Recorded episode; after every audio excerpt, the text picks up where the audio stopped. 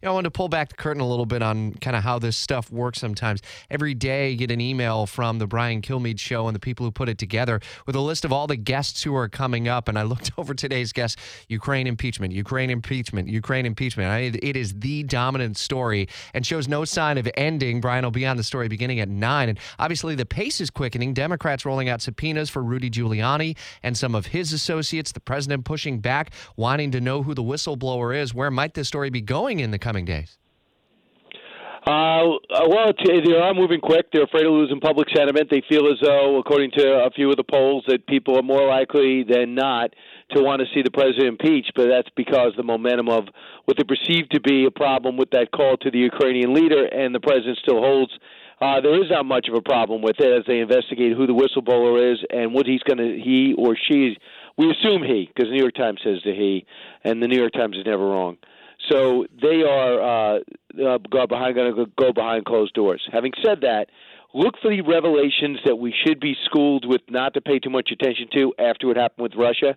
The big story yesterday afternoon, as you're probably getting your car, calling it a day, or in Rich Jones's case, going to work. Uh, the Australia uh, leader was pressed into helping out with this investigation, and you think, okay, here we go, little by little, drip by drip. He it turns out that he was asked to cooperate by the president in front of a chopper, Marine One, when he said co- uh, cooperate with my attorney general, who came on to find out the invest the things that might have taken place before the 2016 election. He said it in front and center. This is no big story. And then the letter came back from the Australian leader saying anything I can do to help you with this investigation, please let me know. Does that sound like a guy on a, in a secret mission to uh, win 20, the 2020 reelection campaign? So that isn't a story. Uh, I think that everyone should just try to stay to the facts and just keep in mind, Democrats, when you call people up for an interview, they do not follow your script. Uh, Q, Corey Lewandowski, uh, Q, all the other uh, the Trump officials you've had up there, Hope Hicks on down. Uh, they're not going to go fall in line unless they've turned on the president. So the other revelation I think is not getting enough play. Well, I'll bring it up.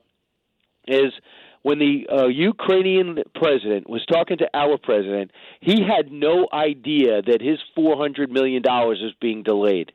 If they were having a conversation, they never said, "Hey, listen, you go do this investigation. I'll give you your money back." He thought the money was coming.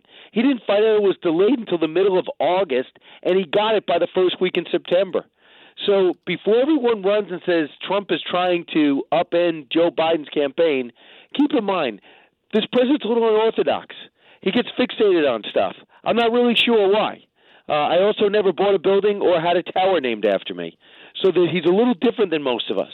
So he's obsessed about the fact that he thinks as though Joe Biden and his his son Hunter have a lot of corruption going on, and no one's really following it. And They would say, "Well, he's a vice president, leave him alone." Well, he's a private citizen, leave him alone. Well, now he got back in the race, and prior to him getting back in the race, it turns out Rudy Giuliani, uh, after he got done with the Russia probe, said, "Let me follow up on this Ukrainian thing." President said, "Good idea."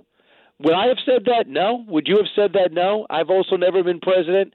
Uh, would uh, Eisenhower said that, or George Bush, or Barack Obama? I think the answer would be no, no, and no. But if you know this president, almost everything he does is different from being his own press secretary uh, to re, you know retweeting anti Debra Messing uh, comments. It's uh, everyone should just understand it's a little different. It doesn't mean it's corrupt.